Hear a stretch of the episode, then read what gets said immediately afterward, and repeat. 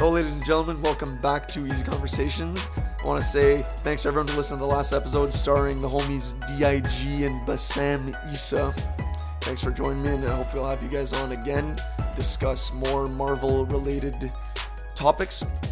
So now for episode 13, I'm excited to introduce one of my homies, the homie C. Money, Cameron Latimer. Say what's up to the people. What's up, guys? Thanks for having me on. Of course. And we're going to be talking about the gargantuan year that was 2018 for hip-hop albums. It seemed like every week there was a new album or two dropping. It was tough to keep up with everything that was released. I did the best I could, and I'm sure Cameron did as well. And now we're going to go over what we perceive to be our 10 favorite albums of the year. So these might not be the ones you're seeing on top 10, top 25 lists of the year, based on what these like Billboard, Hot New Hip Hop, what have you, all these sites are critiquing. It's mostly what we enjoyed the most. And now we can just dive in right there if that's cool with you, Cam. Just start off with our list right away. All right. So at number 10 for myself, I have Meek Mill's Championships. Okay. And for me, it was just classic Meek Mill, you know. It was just hard beats, banging, some hype music, good club music. And it was just, I'm always been a fan of Meek Mill ever since like Dream Chasers, his old mixtapes and stuff. So to me, Championships was a pretty solid album. Some of the good songs on there that I personally liked, Going Bad with Drake. How can you not like that one? So good. Oh yeah. Tic Tac Toe as well with Kodak. Even Pay You Back with 21, that was good. The only thing about Meek Mill that I don't like is all the features. Yeah, it's a common theme for Meek Mill. But, yeah, it was all in all pretty solid album. Now, this is going to kind of sound hypocritical. Jeez. You got to edit that out. That it drags on a little bit. The trend this year was either extremely long albums or extremely short albums. I agree. And at 19 songs, to me, it's a little too long. By like 14, I'm out of it, really. And I think the first, like, if I'm including Tic Tac Toe as well, first 11 songs, unreal. Mm-hmm. But then it starts to dip after that. That's true. No, I'd rather have a shorter album with just quality songs than a longer with just a bunch of fillers in between. So, yeah, I agree that a little shorter albums are better, you know, quality over quantity. So now this is why I said it's hypocritical, because my number 10 album is the 24-song Culture 2. No, man. So now this is a little bit of a controversial pick here for top 10 best album of the year. It isn't. But to me, it was kind of what you had to expect after the monster album that Culture 1 was. Culture 1, it's hard to top that. Almost impossible. Yeah. They set themselves out for not really failure because it was still a huge hit. Mm-hmm. They had a bunch of great songs on there, but kind of overdone with 24 songs. I'd cut out like at least 6. But what that album did for me this year, I still listen to it a lot. Since it came out in January, I would say like by March, it was a bit out of rotation.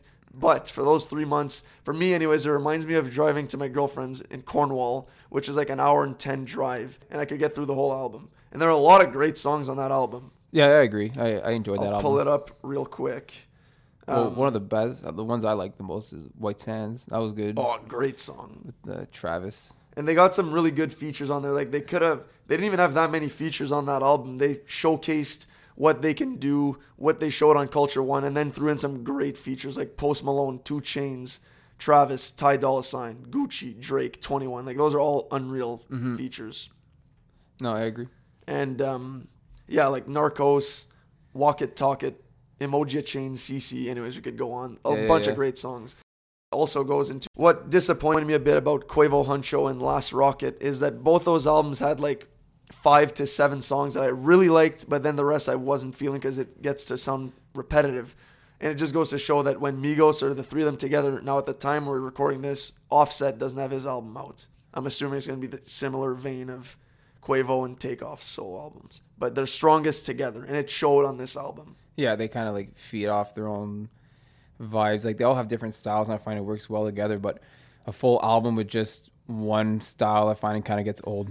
Yeah, and they're not really saying anything they've never said before. Yeah, we didn't really get any stories from Quavo or Takeoff. It's mostly just the same that they rap out, like girls, jewelry or jury, however they say it. Yeah, and just it's a bit cars. Exactly, yeah, it's the same themes. And eventually, that trend of rap is gonna start to die off. You would think, right? Yeah, I don't know. We'll see. Yeah, I don't know, man. It's kind of been the same thing since rap exists. Yeah, but I mean, like the trap though. Oh, trap! Just glorifying that lifestyle. Okay, which is what Migos is about, like mumble rap and all that. Okay, I thought you meant just rapping about cars, girls, drugs. Say no, that's anywhere. That's what rap is pretty much. Yeah, true. But yeah, so that's my number 10. Culture 2 got a little too much hate in my opinion, but it still clocks in at 10. And Quavo Huncho and Last Rocket are not in my top 10 favorite albums of the year. So number 9 for me was now the opposite of a too long album, maybe a little too short. Kids See Ghosts, Kanye, Kid Cudi. 7 songs. Now I've been over this with a few people about the first song, Feel the Love. I don't know, have you heard the album? Kids See Ghosts? No. Okay. So the first song starts off like it's going to be an unreal, like dark first song. Classic Kid Cudi, moaning, good vibes. And then Kanye just goes... Yeah, I know. Yeah. I agree. Though. But you know what I mean. Yeah. But, typical Kid Cudi. Yeah. It works for him. Anyways, then Kanye just like goes ballistic and just honestly yelling nonsense for 20 seconds in the chorus. That's the classic 2018 Kanye, yelling nonsense. Exactly. So maybe that's what he was trying to go for, embody that state of mind in the song. Other than that, they'll love the other 6 songs. Even the first song is great. It's just, for me, that kind of ruins it. Yeah. Kids See Ghosts, number 9. For me, number 9 was KOD by J. Cole, yeah. Honestly, I'm not the biggest J. Cole fan, but the whole theme of the album kind of... Man, how can you not appreciate that? And just the lyrics too, what he talks about. It's just good rap. So gotta recognize J. Cole on that one. But honestly, I didn't listen to it that much. Yeah. But I mean, one of the best albums of the year. So how can I not have it on my top 10? Okay, interesting. If you heard the last podcast where we talked about rap, Gus and I, we ripped J. Cole for this album. And just, like, I agree with you for sure. The message is strong. Yeah. And we're not getting enough of that nowadays. No. It's mostly about the, like, Takashis and whatever. I'm not going to talk about those motherfuckers. No, but, yeah, no, the album just did not do it for me. I was glad he was not nominated for a Grammy for that album. I thought just because it's the name J. Cole, he was going to get nominated. I'm excited for his next album, but this one, to me, was a bit of a letdown. Really? Yeah. Interesting. I feel like... He did this album in like 3 weeks, I think. That's what he said? Yeah. So, kind of sounds repetitive, and he produces all the beats again. I feel like he needs to reach out to collaborate with more people, because the man snaps on features nowadays. Yeah, man, he's a good rapper. Like, just lyrically insane. And I just appreciate that. It's tough to replicate. It is. No, I agree for sure. He's one of the strongest rappers out nowadays who keep, like, more old school rapper, let's say. No, there's, like, 2 kinds of rappers, you know? Yeah. Nowadays, you got, like, the Takashis and those guys, and you got more of the lyricists, like Royce the 5'9", Pusha. He can rap. We'll get into that later. Obviously, J. Cole. Kendrick. Yeah, Kendrick. Oh, yeah. You can go on and on, but you I don't know. They're not as hype for, like, I don't know, you say club music and all that stuff, but when you just listen to the lyrics, you can appreciate the message and how much skill it takes to rap that well. No, absolutely. I agree. Yeah, no, J. Cole, I'm looking forward to what he's going to do next, because if you've heard the song Album of the Year, Freestyle, snapped on that song. And that was released after his album, KOD, was released. And I thought that song was better than his whole album. Yeah, I heard it. I listened to it once. Okay. Yeah, no, KOD, I mean, I've said what I had to say on it. I'm not going to turn this into a whole ripping J. Cole, because I still think he's one of the greatest rappers out today. Like I said, on his features nowadays, like, have you heard 21's album? The new one? Yeah. I haven't had the chance. No. I mean, I went through a couple songs, but I haven't had the chance to go through from start to finish. I wrote it down here saying that I haven't had the chance. I know a lot of people are enjoying it. Yeah, no, it's good, man. Way better than his first album. Yeah. Which I thought was disappointing for his debut. Like, he was pretty hyped up. It's an album. Yeah, it's an album, yeah. Yeah. And, yeah, he went more to... it was more similar to the Offset collab with Metro Boomin. There's a lot of Metro Boomin on there. And that's a winning combination right there. Anything Metro. Oh, yeah, man. Metro's one of the hottest producers right now. For sure. His album was... For me, it wasn't one of my 10 favorites, but I still enjoyed it. And, like, my cousins play it when we get together, and, like, the music's super hype. Mm-hmm. Like, with these new... There are some new rappers I do appreciate. Like, Gunna...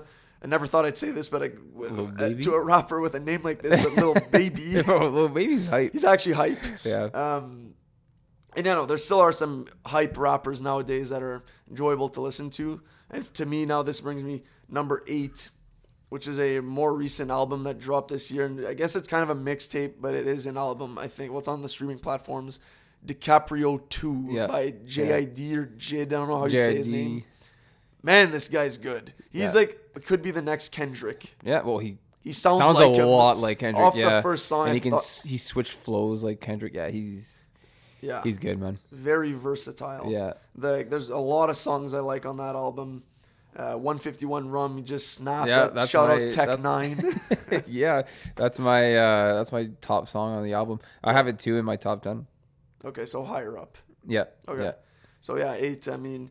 Frequency, I know Slick Talk's the first song really on that album. Banger just gets the album going. Yeah, exactly. You just see what this guy can do, switching up his flows. I think the beat switches up as well. Yeah, well, that's like a new theme now in the past like year. Yeah, a lot of producers are switching up their beats mid-song, which is honestly at first I hated it because you know, I don't know, you got a good vibe going and then the beat switches, but.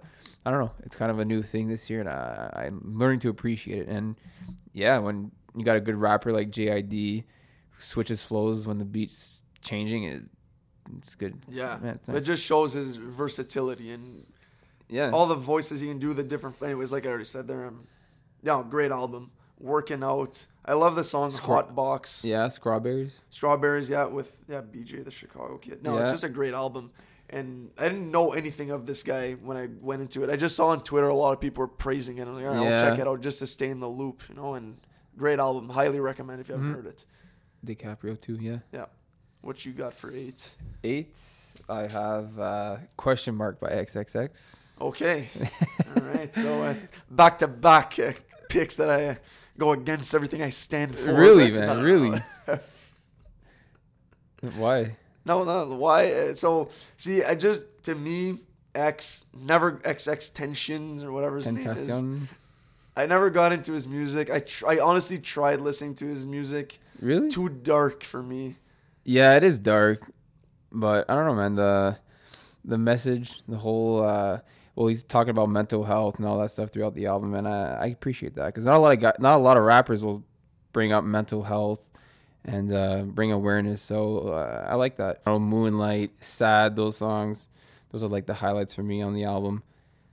So yeah, rest in peace to XXX. And the production too is different, man. It's not like the same kind of beats you hear in every album, you know. So get that too. Originality. This album, I can't really give a real opinion on it other than my prejudice against him. Well, I wasn't a fan of XXX either before. I just gave it a shot. Yeah. I heard the song with Joey Badass.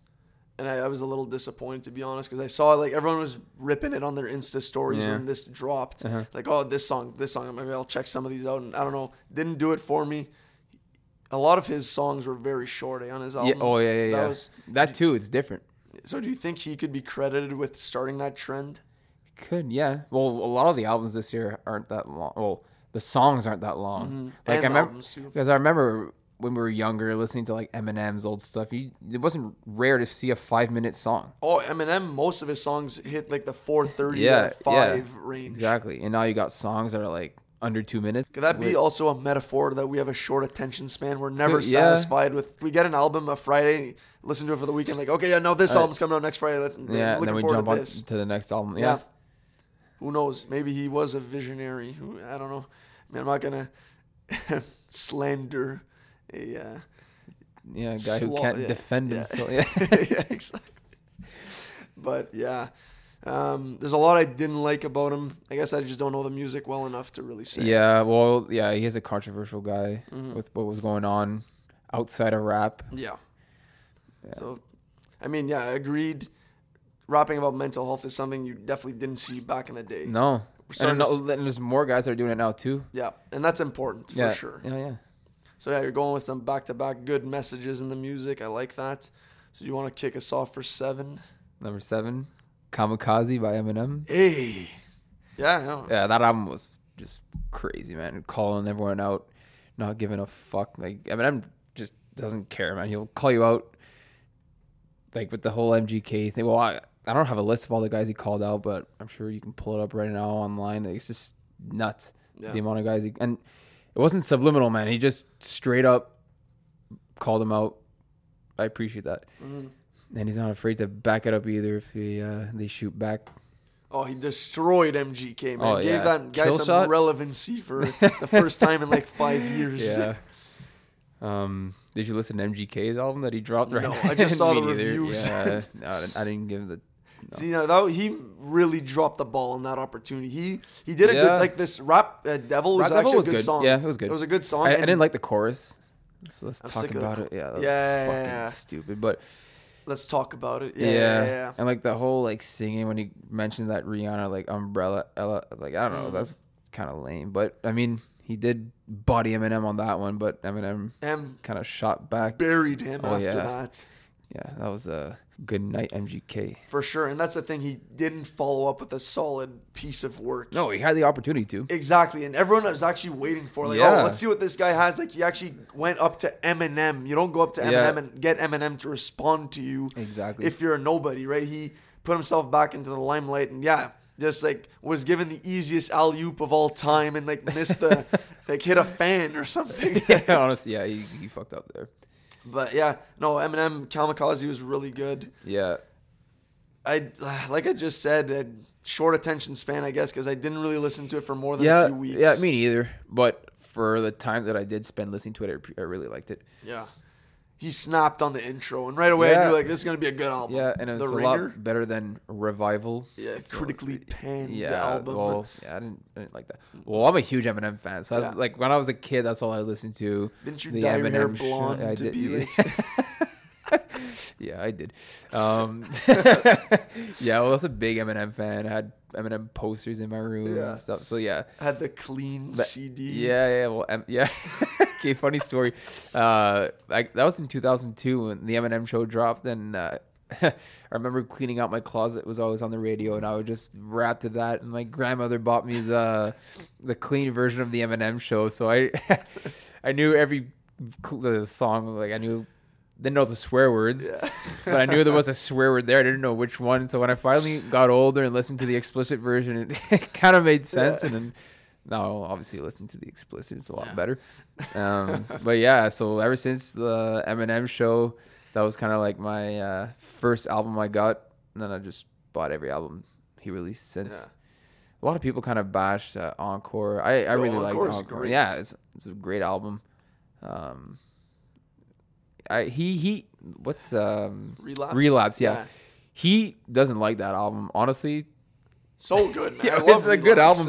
It's because he was that's when he was on all those drugs. That's what I think too. Yeah, and he does kind of say some fucked up shit on that album, like "Stay Wide Awake." Yeah. Jam.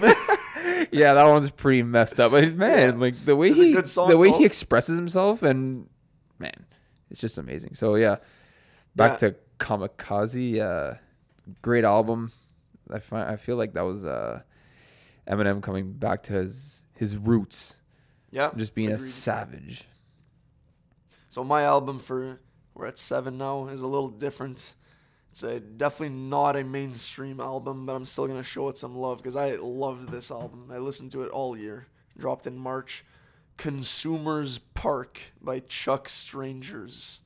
So this dude is a very underground rapper. He's affiliated to Joey Badass, one of my favorite rappers, group Pro Era. He's a producer and a rapper, and he produced every song on this album. And dude can rap now. Like, he was a part of their group in 2012 when I found out about them. It was a decent rapper, and hadn't heard anything from him since.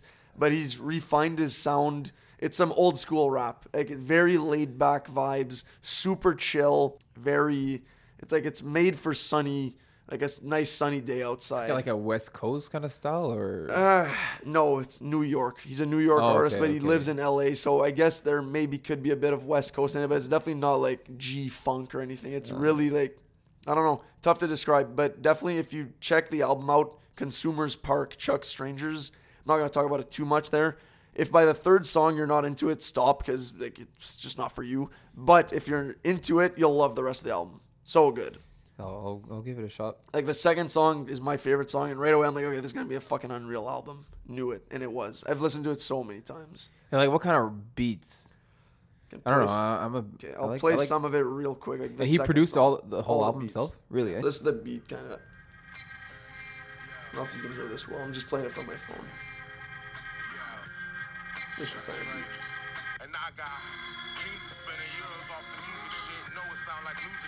yeah, that sounds hype. Yeah, great song. Kind of like I don't know, Royce's album, Royce the 5 9. Book of Ryan. Yeah. Didn't check it. I listened to half of it. It was good, but I think I was at work, so I couldn't really focus, because when you listen to someone like Royce, very lyrical, you have to pay attention. Yeah, you have to sit down and pay attention to the lyrics, yeah. So I guess I didn't really get the full experience in that album. It should have been in my car or something. Yeah, the car, not doing anything, I guess, listening to music. Do people do that? I don't think so. So no, the car is the best spot, I find, yeah. For sure. But yeah, anyways, that album, unreal. One of my favorites. It's like a 40-minute album, too. Super short. You can get through it, and if you want to replay it right after it, because it's refreshing. It's a different sound, completely different than the last one I just said. 8 was DiCaprio 2. All I gotta say for that one, you should check it out. Kick us off for 6. Number 6. Yeah. Okay. Dial It, Playboi Carti. Okay. I don't know if you listened to it. I did not. No. Different style than what I've been kind of trending right now with my top, the first 4 I mentioned. More of like a trap style, like hype beats, kind of club music, but I find the replayability is just unreal, man. The Playboy's flow. He's not the best like lyrics guy, but just flow and like getting hype. I don't know, at the gym or before going out, if you're going clubbing or something. I find it's a good album to bump with your boys. Yeah, yeah. No, he's got some catchy ad libs. Like, what's his like? Yeah, or what does he say? Yeah, he has like a known ad lib though. No. I mean, you've heard the album, not me. So. Well, I mean, I don't pay attention to the ad libs that much. All right, no, it's all good. Dial Up or no? Dial It. Yeah. Listen to it. Yeah. Okay, I'll check it. The top songs that I liked are Long Time. That's the intro. Okay. Right Now and Home. Just good beats. It's good in the car. Yeah. Is A$AP Rocky on that album? Because they collaborate a lot. Don't think so. No.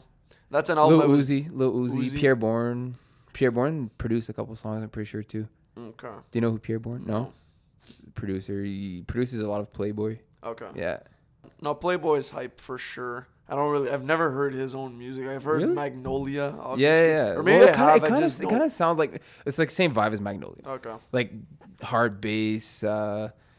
It's just, you know, he's trying to hype you up. Yeah. And he does a good job at that. Like, no, you need those rappers like at the gym just going exactly. Hard. It's good to have like your list so far, a lot of variety. Well, it depends what you're in the mood for. Yeah. Like I can appreciate guys who can rap like lyrics that are just, it's interesting to listen to, right? Yeah. No, like it's good delivery, and it just makes you think like, man, these guys are just skilled rappers. Mm-hmm. And then you got the guys that are, I don't know, not that they're bad rappers, it's just they're more like hype to pump you up, you know? Depends what you're in the mood for. Yeah, for sure. For me, 6 is another different one. I know you don't like this guy. I don't even know if you listen to his music. Mac Miller? No. He's there. Don't worry. We're not there yet, though. Yeah, I know. I knew you had one of your top 10. Top 5, dog. Oh. So now we got number 6. It's an album that dropped in October 31st. Fetty by Currency, Freddie Gibbs, and The Alchemist. Unreal album. 8 songs. All a little short. But the production... of The Alchemist, who do you know who that is? Like, that's a very well-known producer, like a legendary producer. Yeah, he's been in the game for a while. Oh, yeah. Hey, I mean, well, since like the 90s. Yeah. Oh, okay. I didn't know that. Yeah, he's an older producer. And the soundscape he makes is really like a heist movie. And that's what they kind of rap about on the album. It's like Currency's the mastermind, Freddie Gibbs is the gunman, kind of. That's the story they tell in their raps. And it's just cool to see. First of all, I love collab albums. I feel like we don't get enough of them in the game nowadays. I'd love to see more, which I want to talk to you about later, actually, once we're off these lists, about like a Huncho Jack or something. I love it when artists I like anyways collaborate together. Even in this case, Freddie Gibbs, I don't really listen to his music. No, I don't even know who he is. Unreal rapper. He's an older guy as well. He has an album called Pinata that dropped in 2014. Unreal album. Like, and that's strictly produced by Madlib, who's another older legendary producer. Highly recommend that one. Anyways, just the two of them together. Two completely different styles of rapping. Currency, if you've heard his music, he's very laid back, like stoner rap. Yeah. But he's got some good lyrics, though. Yeah, I was going to say, he's a good lyrics guy. Yeah. Yeah. So is Freddie, though. He's like, his flow is insane. He just snaps, switches it up like crazy. He has a very distinct voice, like super deep voice. And yeah, no, he's just a different rapper that we hear nowadays. So it's refreshing. Something very different, yeah. Very. And I like storytelling rap. Brings me back to like a Nas or a Biggie Smalls. You know, storytellers, we don't have that many of them nowadays. So I love that album. It's another short album, 8 songs, all like 3-minute songs. So it's a pretty easy listen that you'll want to actually go back and listen to again, because there's so many lines that you've missed on there. Just like they're painting a picture, like they're shooting a movie kind of actually with the rap. So definitely strongly recommend that album. I recommended it to some of the boys at work. They did not like it, but maybe I shouldn't be saying this. Anyways, I love the album. I like Currency. I love Alchemist. And I knew Freddie a little bit, and he was unreal on this album. So if you want something different, completely different than Cardi for sure. Yeah. Who actually, well, I'm just going to say right now, not hot take, just maybe a little controversial, not on my list for top 10. I didn't even hear her album. Who, Cardi? Cardi B. Oh, yeah. Me neither. Did you listen to it? No, I didn't listen to it. Yeah, and that's an album that Grammy nominated for like almost every category. And yeah, I just didn't even listen to the album. Yeah, well, I kind of pick and choose what albums I listen to. Like this year, Kanye, I didn't fuck with Kanye this year. Like, so it depends. Us did. Yeah, exactly. So I didn't give him the time. Cardi B either. I feel like, I don't know. Sometimes when the rapper, I guess, like, is she a rapper? Yeah, I guess. Yeah, you still got to put some respect on her name. She's a rapper. Well, I guess it's just mainstream. I don't know. So when you I don't listen to something too mainstream. Fair enough. So when you get to that point, you'd say like mainstream. Yeah, you're considered to be less of a rapper, like kind of like a Drake a little bit. Yeah, yeah. Okay. Yeah, you could argue that. Well, I class Drake as a rapper. Okay. But. He thinks he's a singer, so... Yeah, I think he just sees himself as a hit maker. Yeah. Well, I love Drake. I'm not hating on Drake at all. It sounded like you were. No. I'm a big Drake fan. Anyway, so number 5, I got the DiCaprio 2 at number 5. Right. So we already kind of went over it. But no, what do you think? Well, I guess we did go over it. Yeah, well, I kind of... Well, I wrote a couple notes here. Just his delivery. Mm-hmm. How he can switch flows, and like when the beat changes, he kind of switches flows as well. So that was nice, and he just raps so fast, which is kind of reminds me of like Eminem back in the day. For sure. Yeah, I won't go into too many details again. So yeah, no, definitely check that album out. It's great. Yeah. If you don't know J.I.D. I didn't know this guy before I heard this album, and it's unreal. Now I'm excited for what he's going to put out. He has another album. I think it's called Never. Or DiCaprio 1. Or... Oh, yeah. Well, yeah. No, but I think he released Never. Let me check. There's a couple good songs on that one. But I think this is what's considered to be his best project to date. Is that fair to say? Yeah. The Never Story. Okay. That's his other album. And he's signed to J. Cole, actually. Yeah. So he's like their top prospect, basically, on that label. Yeah, he used to play... He used to play NCAA Div 1 football. Really? Yeah. And he got a... I think he got like banned or dropped from the school in like his last semester or something. He never graduated. Wow. Yeah, I was watching interviews and he said he doesn't want to mention the school, but people kind of did research and figured it out. But oh, he didn't want to mention it. No, he didn't. Oh, okay. Yeah. I guess he's a little bitter. Mm. But yeah, this is a little fun fact on J.I.D. Yeah, cool. I didn't know that.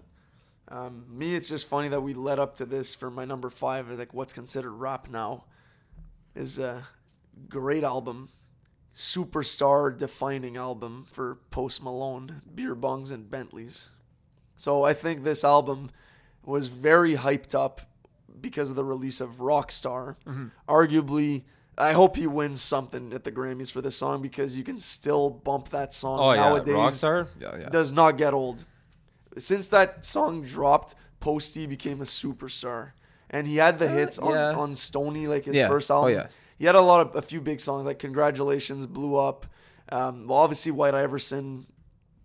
Not a bunch of them. Yeah, well, the first, 5 songs. Their underrated song. Love that song. But first 5 songs for...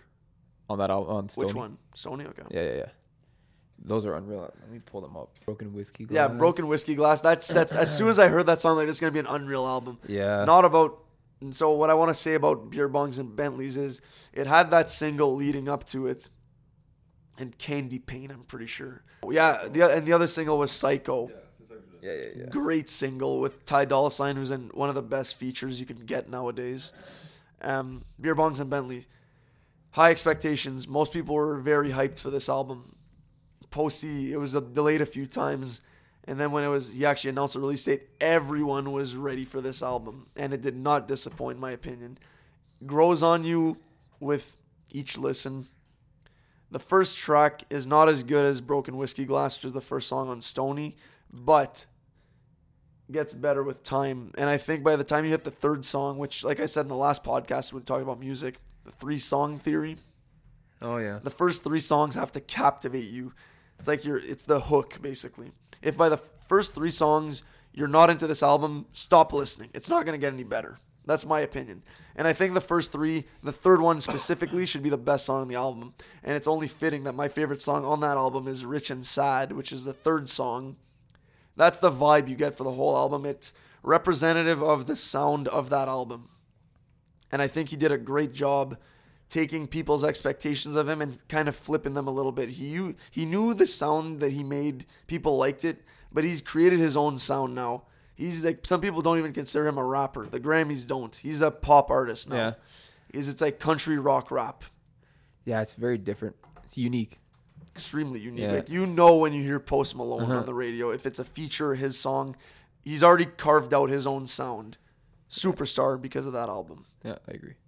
So that's my number 5. Still, I can still listen to that album now. I can still bump Rockstar. 21 killed it on the feature. They actually collabed on 21's album again. Great song. All My Friends. Posty on the chorus. He's a chorus machine. Such a good voice and he's a good singer. Yeah, he's a good singer. That's what it is. And it's too bad. He and Mac Miller actually were going to work on a collab album together, which is they were really good friends. Apparently, Animal Beer Pong. Known, he big loves Bud Light. Yeah. Not my beer of choice. Shout out Alpine. Trying to get that sponsor. But, he's and Mac Miller's good too. Well, was good. R.I.P. And yeah, they were going to collaborate on an album together. And I think that would have been unbelievable. I don't know, Post Malone's not one of my favorite artists, but Mac was and still is, always will be. Them two together, I think, would have been an amazing album. It's too bad, but Post Malone will continue to deliver great music, I think. And now with this one, whatever he puts out, I think is going to become a hit. It's kind of like the Drake effect. Exactly, yeah. They're just on another level. Like you said, superstars. Yeah. So, yeah, that's my 5. Went in depth on that one. So, yeah, Rich and Sad, definitely my favorite on there. So, yeah, what do you got for us for 4? Number 4, Taboo by Denzel Curry. Okay. Have you listened to that one? No, I haven't. I've heard it's great, though. Oh, man, it's unreal. Okay. Have you seen Denzel Curry's, is it Freshman Freestyle? No. Man, the guy's a good rapper. And then the production on that album, more distorted 808s, loud bass, and it's just hype music. mixed with his good rapping ability, it's just, I don't know, find it's really hype.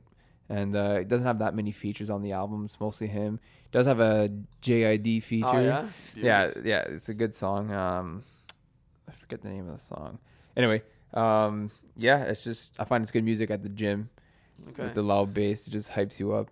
And my favorite songs on the album, well, kind of goes with your theory there, the three songs, the first three songs. My favorite one is the third. Yeah. Cash Maniac.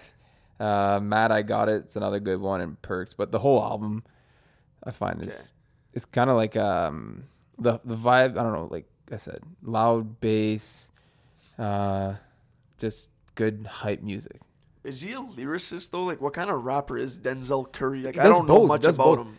He can do both. Like, he'll mix it up. He'll rap like a crazy verse, nice punchlines, whatever you want to call them. I don't know. And then he'll, on the chorus, he'll just, I don't know, kind of like Playboi Carti on the chorus, where he just like repeats a couple lines and it just goes well with the song. Okay. Yeah, I definitely got to check that out. That's an album I'm actually put off listening to for two kind of stupid reasons, to be honest. Don't like the album title, how it's written with like I agree.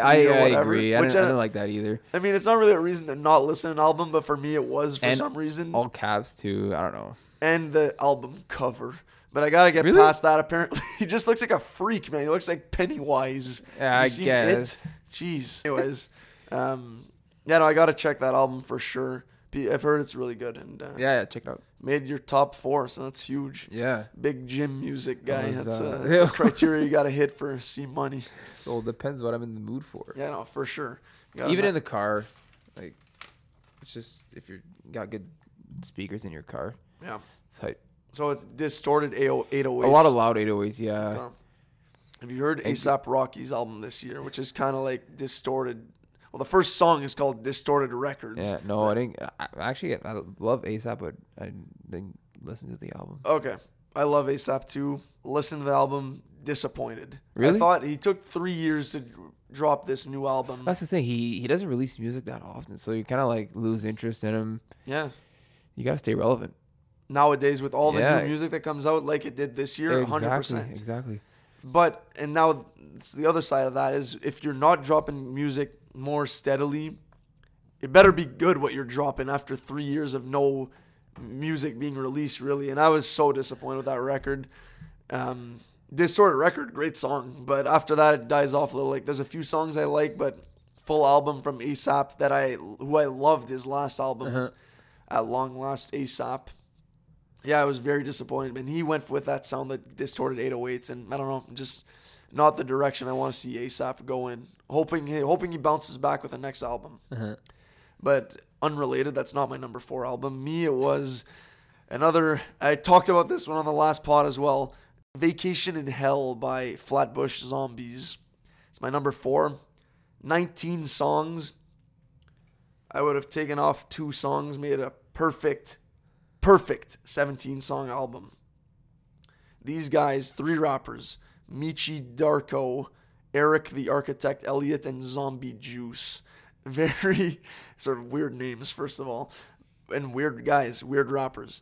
But these motherfuckers can rap.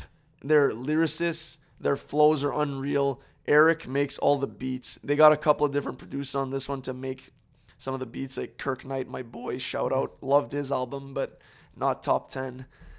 Anyways, I thought they showcased some versatility on this album. I'll just pull up a few songs. Again, third song, best song of the album, Vacation, featuring Joey Badass. Man snapped on that feature. And we actually talked about it on the last pod, so I'm not going to really get into this album that much again. Go back to episode 3 where I discussed the 3-song theory, State of Hip Hop in 2018 with Gus.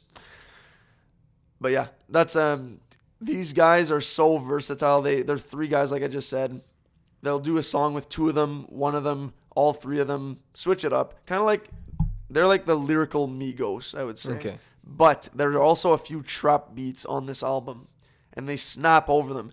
They just go to show that rapping over a trap beat, this is also just my opinion, is much easier than it is to rap over a like sample-heavy beat with like a I don't know. I don't really know how to describe it. Well, on trap beats, you're relying more on the beat, or if you compare it to like I said, more a sample heavy beat. You really gotta. If your lyrics aren't strong, the song's gonna suck.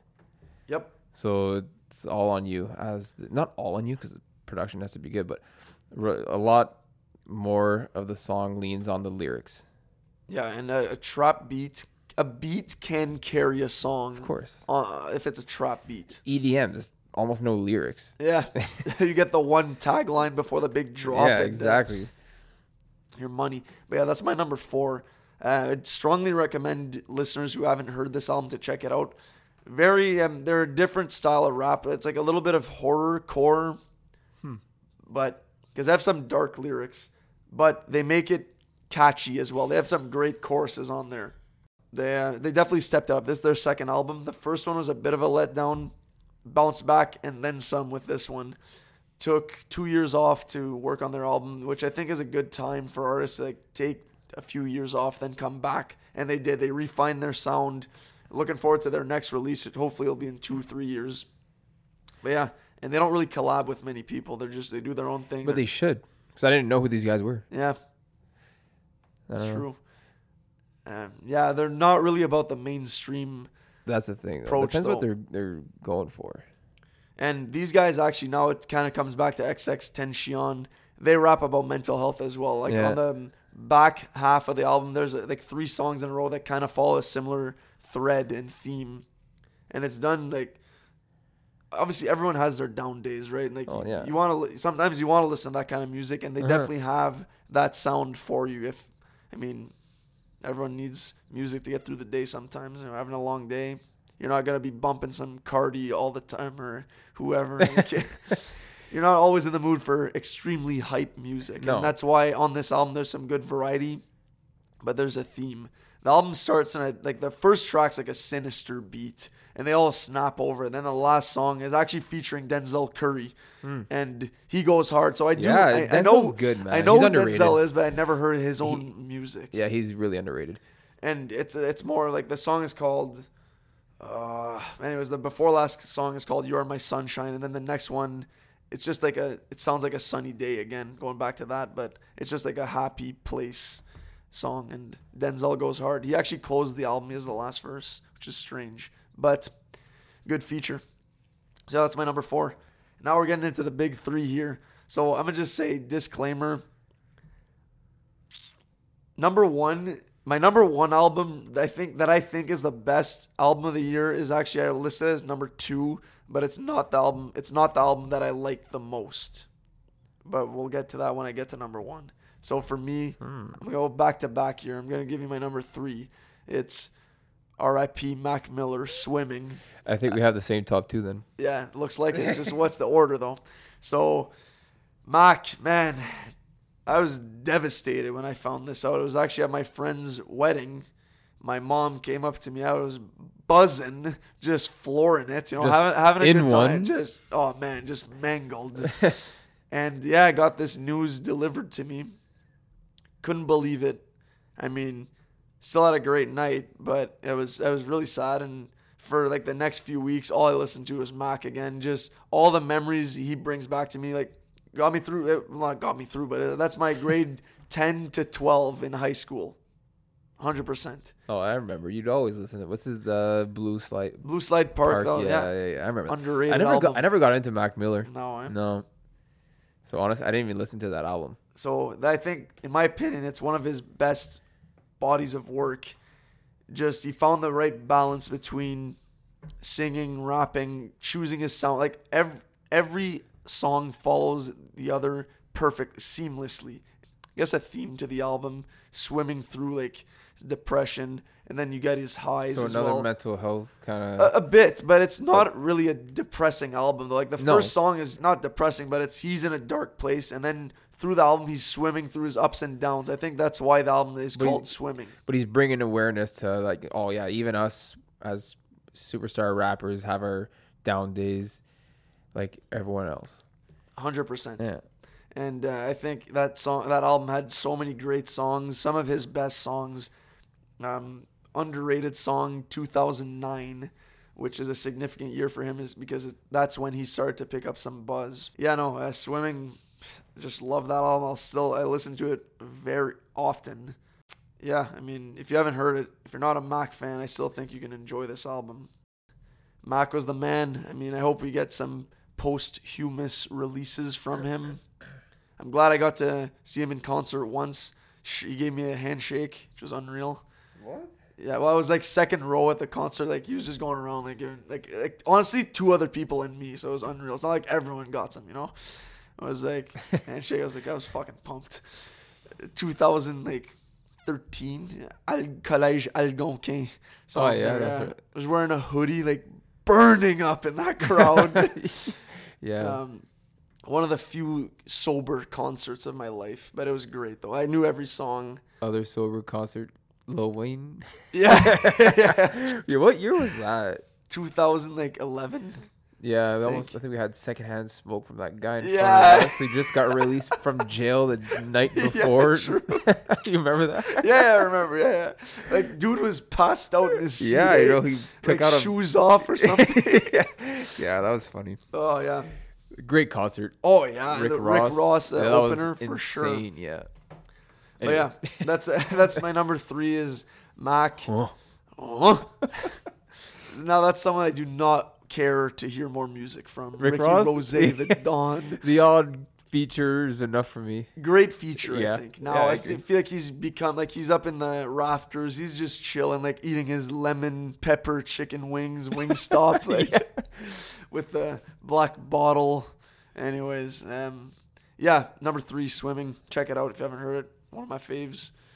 What you got for us? Number 3, I got Book of Rhyme by Royce the 5'9". All right. I feel like after his album with Eminem, what's it called? Bad Meets Evil. Yeah. Hell, the sequel. Yeah. Great album. That was a great album. So good. And he kind of went, like, I don't know, kind of disappeared, fell off the face of the earth. And then spending that lighter's money. Yeah. And, man, this album, he just goes hard. Yeah. I feel like this was his coming out party. Like, he finally established himself as not the guy who collaborated with Eminem, but as Royce the 5'9". Okay. Yeah, and the beats, not really trap style, more like I guess you could say. Not, I don't know if they're all sampled. I don't know. I know. I was thinking that too. Like, what do you call that kind of beat? I know exactly what you're talking about, but it's just like, I don't know, good beats. Good beats. Like, yeah, I guess soulful. I don't know. Yeah, I don't know how to describe him, but he just goes hard. Like I think it's the intro is not a song, and then you got the first song called Woke, and it's just one verse, and he just goes hard. Okay. And it kind of sets up the rest of the album. And there's a couple songs I didn't like as much, so I kind of skipped. But another album, he talks about mental health awareness too. That's a big theme on this list. Working out mental health. Work out to improve your mental health. You know? Yeah. Well, he was struggling too. At one point, he was addicted to, I think it was an alcohol. Oh, yeah. Cocaine too, I believe. So he kind of talks about that throughout the album. But the song "Strong Friend," the theme of that song is kind of like everyone has that one friend that they lean on, and they tell everything to their friend. Then. That's what he calls their strong friend, but no one really checks in on that strong friend, and right. You know, yeah. Maybe they're going through hard times too, and so that's one song. It's more of it's an aggressive song, I guess. Like I don't know. Throughout the whole album, he goes hard, but kind of makes you think on that one a bit. Mm. And Woke is a pretty good one, and Godspeed. Okay. That one has a sample in it at the beginning, and then when the beat drops, it kind of reminds me of the game. What's that? Jesus, is it Jesus Peace? Yeah. Well, the album or the song? The song reminds me. That was a sick song. Yeah, that was a good one. No, it kind of reminds me of like the vibe of that album. Okay. Yeah. Underrated album. You know? Very underrated. Jesus Peace. People like shit on it because it has a bunch of features. People take away. I don't know, try to take credit away from an artist who will go out and get a bunch of features and say like, oh, that's why the album was great. I'm not a fan of that. He picked those features. Exactly. Well, he designed the album. Yep. So you got to give him credit for that. I like a nice balance between no features and too many. Yeah. Give me like 5, 6 features. Well, depends how long the album is too. Yeah, because they vary so much now. Ideal length 13 to 17 songs. Yeah, I agree. Tops. Yeah. Yeah, no. But yeah, no. Book of Ryan. I like I said earlier, I only heard like half of it, so I never heard strong. Summer Friend. On Lock 2 hype song. Crap. Pusha T. Who else is in that one? I know Pusha T's got a King feature. Push. Yeah, we'll talk about him a little later, I guess. Yeah, I mean, we're getting to 2 and 1, so yeah. There's only a few left, and I think we are. Or this will be the first time we're in agreement here on that. It just depends honestly. Where we got who. So yeah, let's just get into it now. Rip this Band-Aid off. We got number 2 for me is Daytona. Yep. Pusha T. Same thing for me. So we got the same 1 and 2. I think we have the same one. 100% we do. 100%. So, we can't leave this album out. Yeah. So 2 Daytona. Why is it number 2 and not number 1 for you? Because number 1 was just too good. But no, what about number 2 makes it that good though? Let's just say that. The length. It wasn't too long, and just you can play start to finish and just replay. It's just so good, and how many features he got? 2. Rick Ross and Kanye. That's it. Yeah. So maybe there's a background vocals, like a girl. Yeah. Shout out Santeria. Great song, man. Super underrated. Yeah, bro, yeah. I'm done. And the beats, I don't know. I feel like Pusha just does his thing. He's an underrated rapper too. Oh, yeah. I didn't listen to the album at first because it dropped just after the whole the whole Drake and Pusha thing. I was kind of like, fuck Pusha, but you're the one who told me, man, you gotta listen to this album. So I gave it a chance, and honestly, did not disappoint. No. And what would you say his style is? Aggressive a bit? Yeah, aggressive. Yeah, like kind of a little sinister too. Punchlines, like cocky. Yeah. Oh yeah, super. A lot of cocaine rap too. Like he'll rap about drug dealing and all that, but always in unique ways. Uh-huh. And I feel like he hasn't made that oversaturated, I think, because he's a lyricist, man. Yep. Oh yeah. Lyrics he busts out, and I'm gonna look something up here. But no, that's so Kanye went on a run of fully producing every song on 5 albums in a row that were released week after week, 7 song albums. The first one was Pusha T, Daytona. And I was in Europe when this dropped. Downloaded it, listened to it in the airport. My God, was I not disappointed? But not disappointed. This exceeded expectations. Yeah. And Pusha, I already heard his 2 first albums. They're really good. This is just above and beyond. Snaps on all songs. And he's a good feature too on all this. Very good song. Feature. Yeah. Off the intro, it's going to be a great album. Yeah. Follows it up on the second song. Hard Piano with Rick Ross. Very underrated. Just the beats are perfect. Like that's what Kanye did perfectly here. He curated the sound so well for Pusha. Uh-huh. And the beats weren't too much. You know, sometimes the beats take over and people just listen to the music for the beats. I kind of do that sometimes depending on the artist. But this one here, he kind of just created the beat just perfect for Pusha and just let him do his thing. Yep. Which was nice. Yeah, no, Pusha definitely let us know that we heard of him. Well, I don't know. I forget when the beef actually started. Was it before or after his album dropped? It was around that time. It was before his album dropped. Just to get some hype. You know, and some artists would do that. Yeah, well, fuck, I don't blame him. I think it was before Drake's album dropped, too. Right, yeah. Yeah, I don't know. I'm just reading some of his lines, like, ovens full of cakes that he bakes, still spread and paste. The love just accentuates the hate. This for the bodybuilding clients moving weight. Yeah. Just add water. Stir it like a shake. I don't know. He's got a lot more than that. That's just the first thing I pulled up. But he his delivery is just spot on. Like, he makes you wait on his every word. Like, okay, where's he going with this? Yeah, Pusha. Santeria, underrated song. That's my favorite on the album. It's really? The 6th one, I think. I like The Games We Play and Comeback Baby. Well, the line Comeback Baby's kind of unique, too. Yeah. The verses are just almost just like a bass playing in the background. Yeah. And Pusha just kills it. He does, 100%. And now you all know Daytona is like, that's the album that everyone's really rating as the best album of this year. Uh-huh. So I think the reason we both have it as our number two, well, actually another reason is because it's just 7 songs. For me, like, they're all amazing songs, but to have the best rap album of the year, you got to give me a little more than that. And now it's coming full circle with my 10th album, Culture 2, 24 songs. This man, you all know his story, came up with Rodeo, unreal debut album, super underrated. Unreal. Super underrated. He hasn't dropped a bad album. 100%. Birds in the Trap Sing McKnight. If you don't know who we're talking about by now, stop listening. We're talking about Astroworld by Travis Scott, album of the year. I hope this guy wins the Grammy he deserves for best rap album of the year. Because it's so fucking original. It's different. No one's ever dropped something like it. He's kind of like Kanye when Kanye was in his prime, dropping like something different that just works.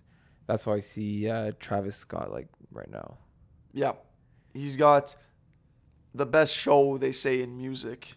I'm gonna get to that witness that. We're going to see March 4th in Montreal. It's gonna be crazy. Unreal. Yeah.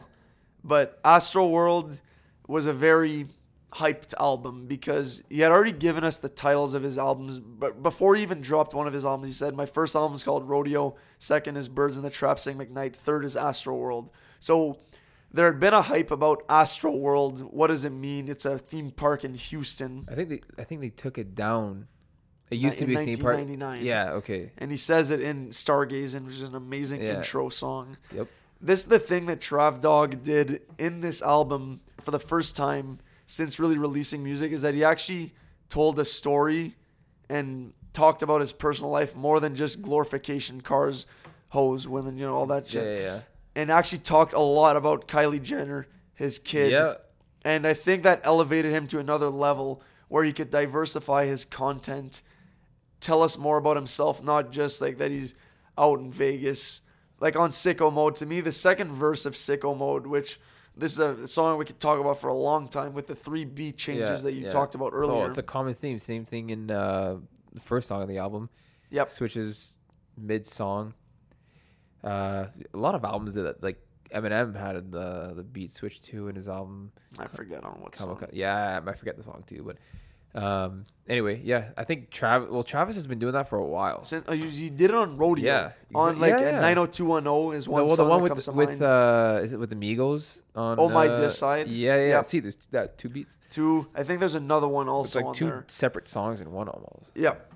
Plus, he goes into like towards the end of his beats, he kind of like has like this weird bass sound, and it's just it kind of finishes the beat off. It's a different style that no one else does it, and it just works. I think that's the Kanye influence, I think. Or is it Travis coming up with these sounds himself? Could he be the originator for this trend of beat switch-ups mid-song? That's what I'm thinking. Because he's been doing it since 2015. Yeah. Well, he has his own style that no one else has. And he's been doing it since Rodeo. Yep. Not as much on Birds in the Trap. No. And I'm happy he kind of went back to his, Yeah, Rodeo style, yeah. Astroworld is more like Rodeo. Birds is like a whole, I think it's just like a side project he did. Based off the album cover, it's darker, whereas Rodeo and Astroworld are both light colors, right? Well, like theme park and Rodeo is like a party, right? So yeah, and you get that in the music. Yeah. Like Carousel, to me, when I hear that song, I can picture a carousel spinning. Like it's weird. I know it's weird. And you hear like the voices at the beginning too, like kind of like yelling a bit. It's just, I don't know. It's like a theme park. You know? Yep. It goes well with the whole theme of the album. And now it's like unquestionable. You can't deny it. Trav Dogg is a superstar. Oh, 100%. Especially now that he's dating. Kylie, Insane. The album is unbelievable. Oh, he's mainstream now.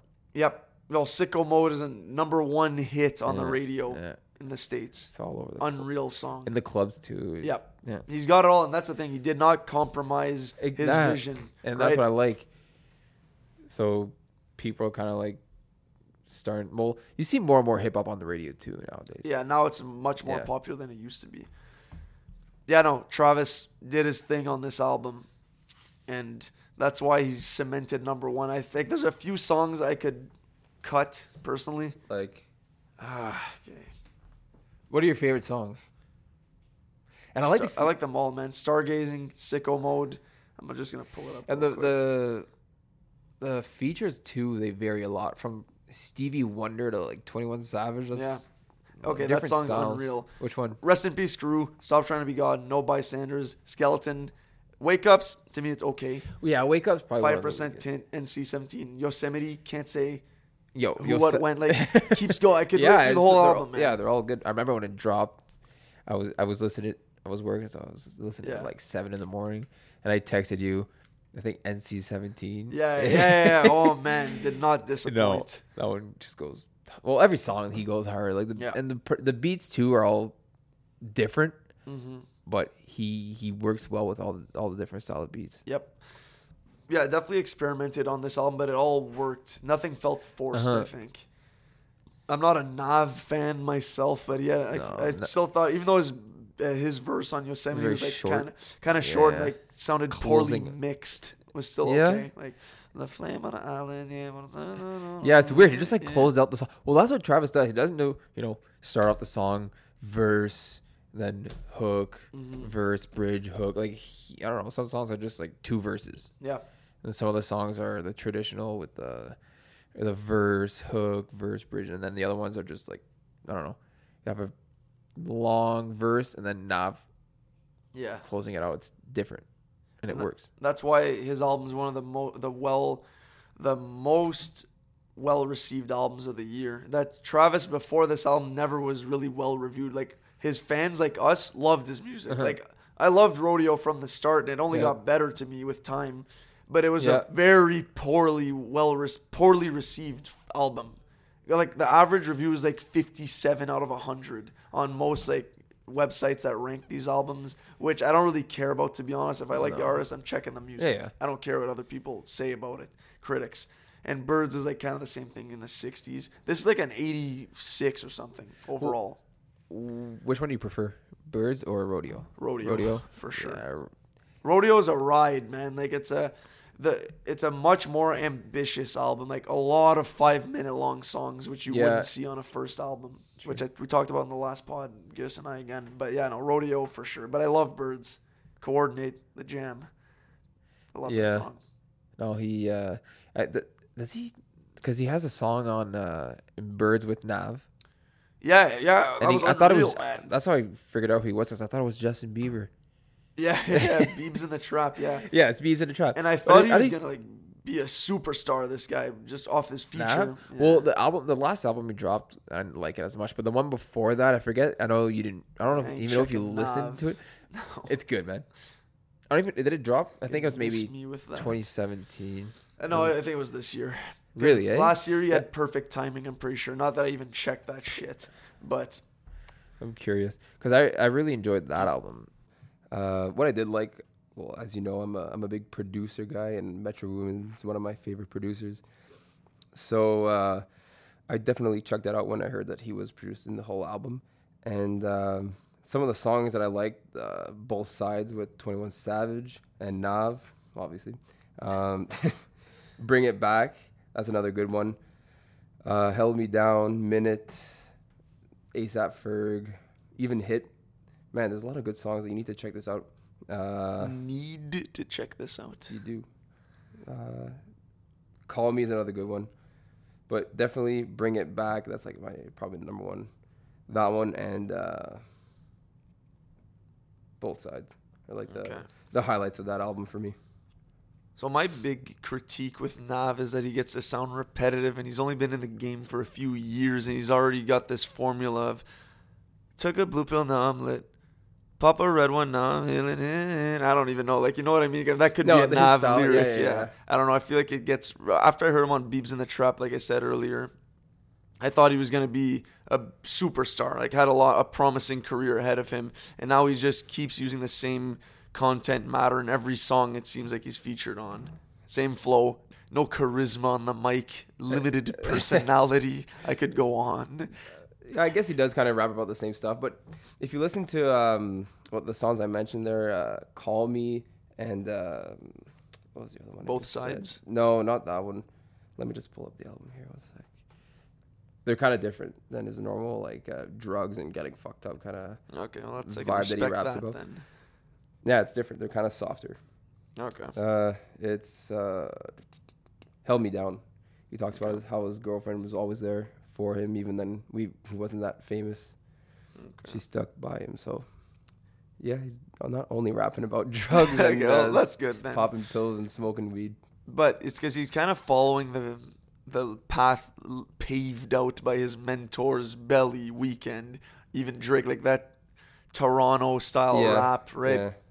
Anyways, he's still done a good job for himself, making himself some guala through his raps. And full discretion to the listeners, we're doing this in a two-part recording, so we were a bit short on time last time, so we're just hopping back in right now. Since recording the previous episode, I've gone back and listened to the number 4 album by Cameron, Taboo by Denzel Curry. Amazing album. Strongly recommended. If I had heard it before, I definitely would have heard it more than just once. It would be on my top 10, possibly even top 5. Who knows? But it's definitely a top 10 album for me. Curry's just so versatile. His flow is unreal. The production is different. Like, it's experimental trap rap, you'd say. Yeah, for sure experimental. There's nothing really like it out there. And we were talking about it. We were texting the other day. He's got, like, the trap vibe in certain songs. Like, the chorus, he's going to repeat a couple of, like, hype lines and with some heavy bass. And then he'll go to the verse where he can rap and have like a good flow and delivery, so it's there's a bit of both on the album, which is nice. Yeah, definitely.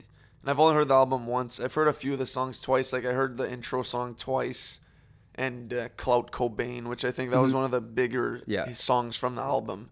And I'm pretty sure he's rapping about mental health in that song as well. Yeah. So that seems to be a theme we've seen. Suicide. 2018, which is no joke. So a lot of guys have been doing that this year. Even Gucci.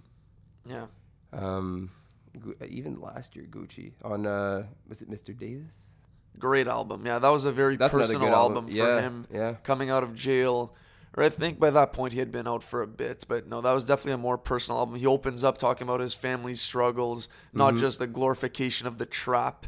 And that's something Gucci's been known to do, is switch it up and stay. That's why he's been able to stay relevant over the years. He's been around since the early 2000s. Those who have read his book would know. Yeah, I just finished that 2 days ago. I got it for Christmas, and great read. I highly recommend that book.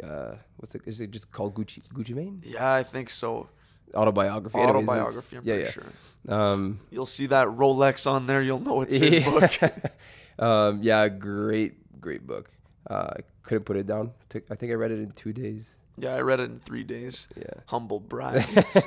Not a big deal. But yeah, no, great book, and it made us go back and listen to some of his older music. Yeah, and you gotta appreciate where he comes from too. It wasn't an easy road to where he is now, but yeah, I didn't really listen to his old stuff. I think the oldest Gucci Mane song I would listen to was Lemonade. Oh yeah, I listened more to Waka Flocka when he was up and coming. Right. And Gucci's the one who signed him, who discovered him. I think his mom was his manager. Yeah, something like that. Yeah, we both read the book. We don't even know. Well, it wasn't clear because she didn't have much like in the rap game. You know, she didn't have many connections, but she was good to like guide Gucci. Yeah, kind of like I don't know, calm him, control him because he was a pretty wild guy. Both of them were Waka as well. Well, that's why Gucci kind of got Waka into the rap game because he I don't know, I guess he was involved with the wrong people.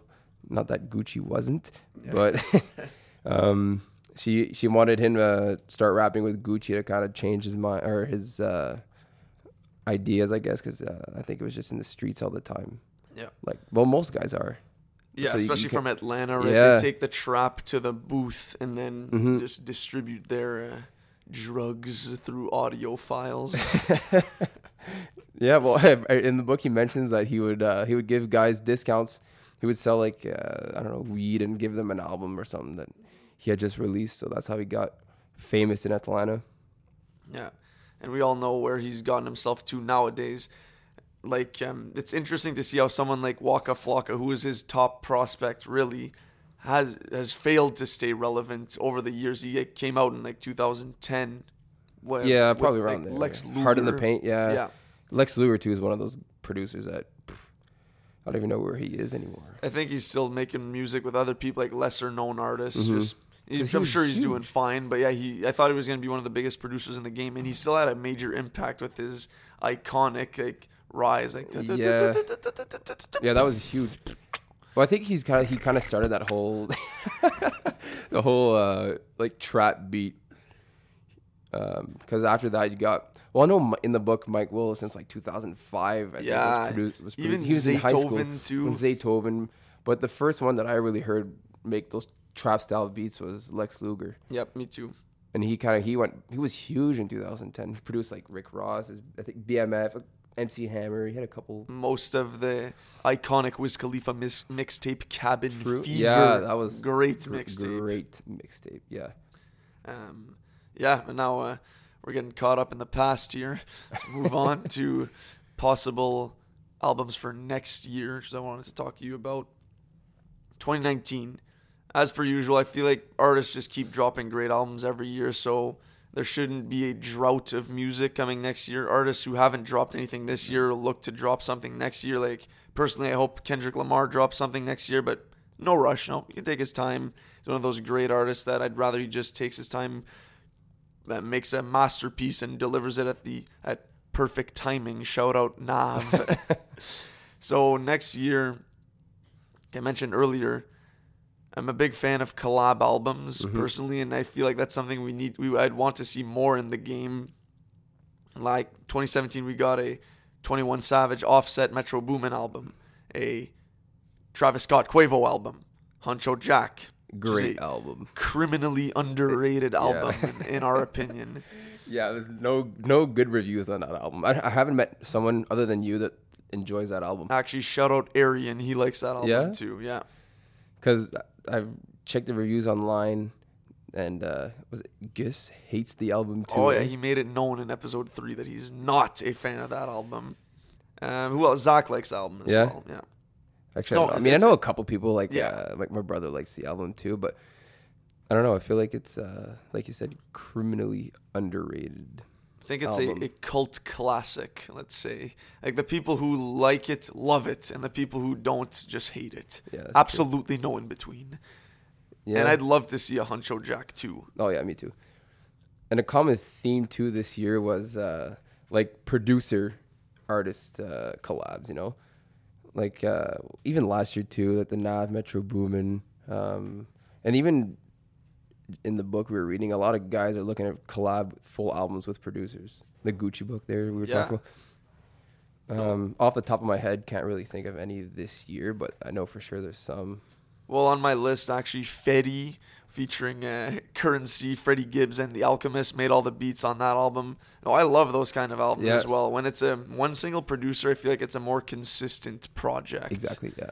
Because when you're pick and choosing one beat from a plethora of producers, it's just, I don't know, I feel like the songs might not be as cohesive. You know, it's just like, it might be great songs, but going together in an album, they don't really mesh well together. And I feel like one producer can help just curate that sound that's seamless, song 1 through 9, let's say. Yeah, I agree. And I'm just going through my Spotify here, my albums that I've been listening to. One album that I forgot to mention, Drip Harder. Yeah. That was a good collab album. Yeah, that's another collab album theme that we're talking about. Yeah. So, yeah, I wouldn't mind seeing another one of those, like Drip Harder 2, maybe. I feel like that could definitely happen because Lil Baby and Gunna are good friends in real life, right? ATL guys. Yep, couple of Atlanta homies. Yeah, Drip Too Hard, that's got to be one of my favorite. Now we're just going on a tangent here, but one of my favorite songs of the year for sure. Yeah, Drip Too Hard.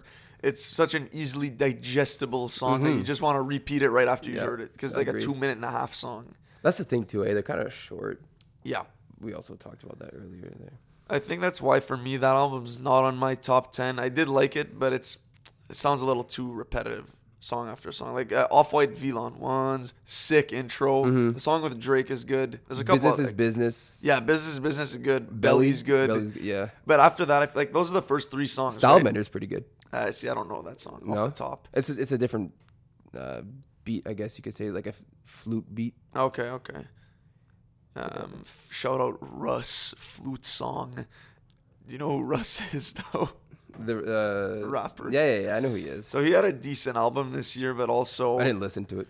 His subject matter gets diluted because he always raps about the same thing, like that he's underrated because he masters, produces every single song, doesn't have features, just does his own thing alone. But I don't know. I feel like you got to switch it up. And that's what makes, for me, like a Kendrick so special, is that every one of his albums sound different and they're all amazing. Doesn't compromise anything. Still gets the hits. Like, damn, he collaborates with... Humble, I mean. Collaborates with Mike Will Made It. Number one hit on the radio. Well, the thing with Kendrick is he has so many different flows, too. Like, that's why every album can sound different, because he could switch his style from song to song or verse to verse. And he's a good storyteller, too, which is always captivating. Oh, 100%. And that's why he'll stand the test of time and be one of the GOATs all time. Yeah, because he can change his subject, right? Yep. Unlike Nav, apparently. Yeah. Nav. So what else do you want to talk about? So for next year, is there anyone in particular that you want to hear an album from for next year that you maybe haven't, or either haven't heard this year or have heard and looking forward to their next project? Well, someone that I started listening to a lot this year was Lil Uzi. Okay. And he's not like, cause he doesn't rap about many different things, but I just like his flow. His beats are nice, and I don't know, and I just want to hear another Lil Uzi album. I know he's talking about one. Love Is Rage 3. Is that possible or no? No, let me look it up here. See, now he didn't drop anything this year, right? No. So that's he's been featured a lot. Good call on his part. I feel like. Because his sound, Uzi has definitely has a unique voice, style, like the rock star life.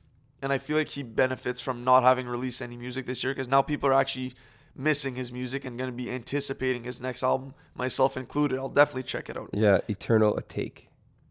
That's the name of his new album that he's going to drop. Okay. Yeah.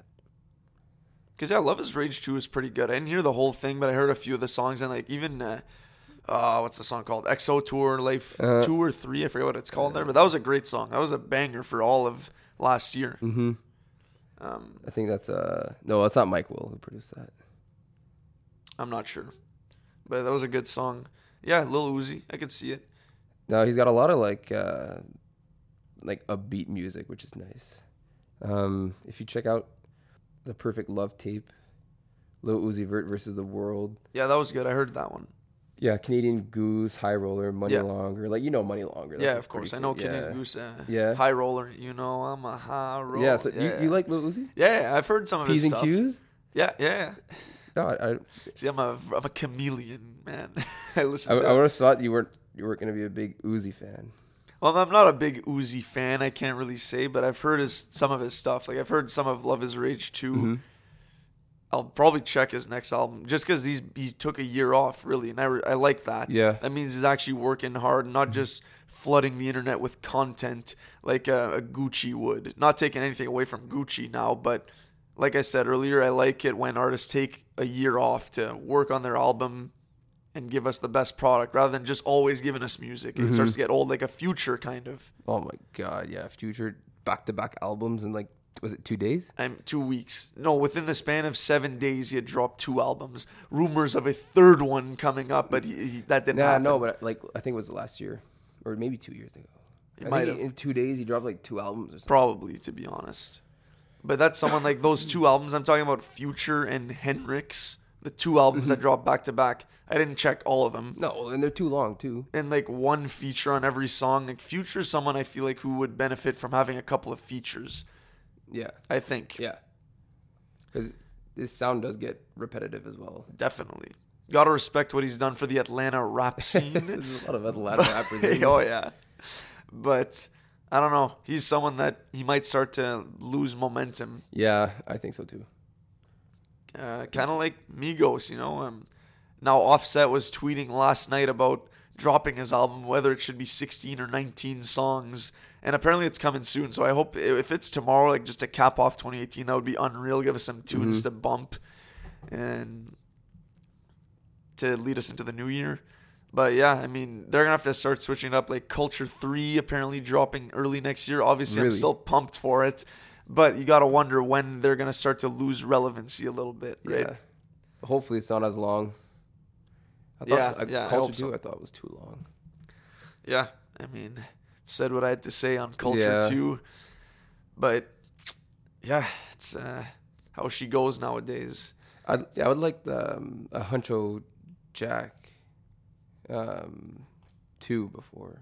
Me too. Before Culture 2 or Culture 3. Yeah, and I think they could even use the poor reviews they got as motivation to make experiment a little with the production.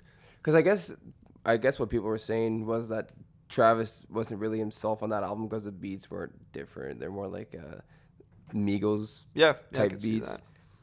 But I don't know. It's not all. You don't always want to rely on the stuff you use for your albums. I guess it's considered an album. To me, it's more like a mixtape. Yeah, it's an album though. Well, no one drops mixtapes anymore. No, mixtapes have died because of streaming, right? Yeah, everything's like a digital album if it's not an album or just a project. They'll say. Huncho Jack to me is a great album. There's only a couple of songs I'm not a huge fan of, but Modern Slavery is an incredible opening song. Well, who is it? Is it produced by just one producer?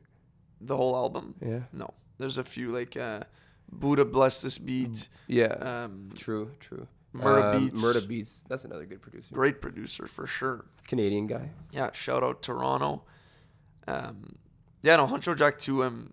If there's more songs like "Oh My This Side," it would be better. That'd be good. But there's still I like almost every song on Huncho Jack, so I really can't complain about it. I just want another one.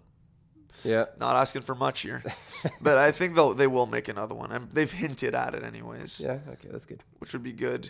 Takeoff still not getting his love and hasn't gotten his collab album, but that's fine. Who would you like to see him collab with? Takeoff.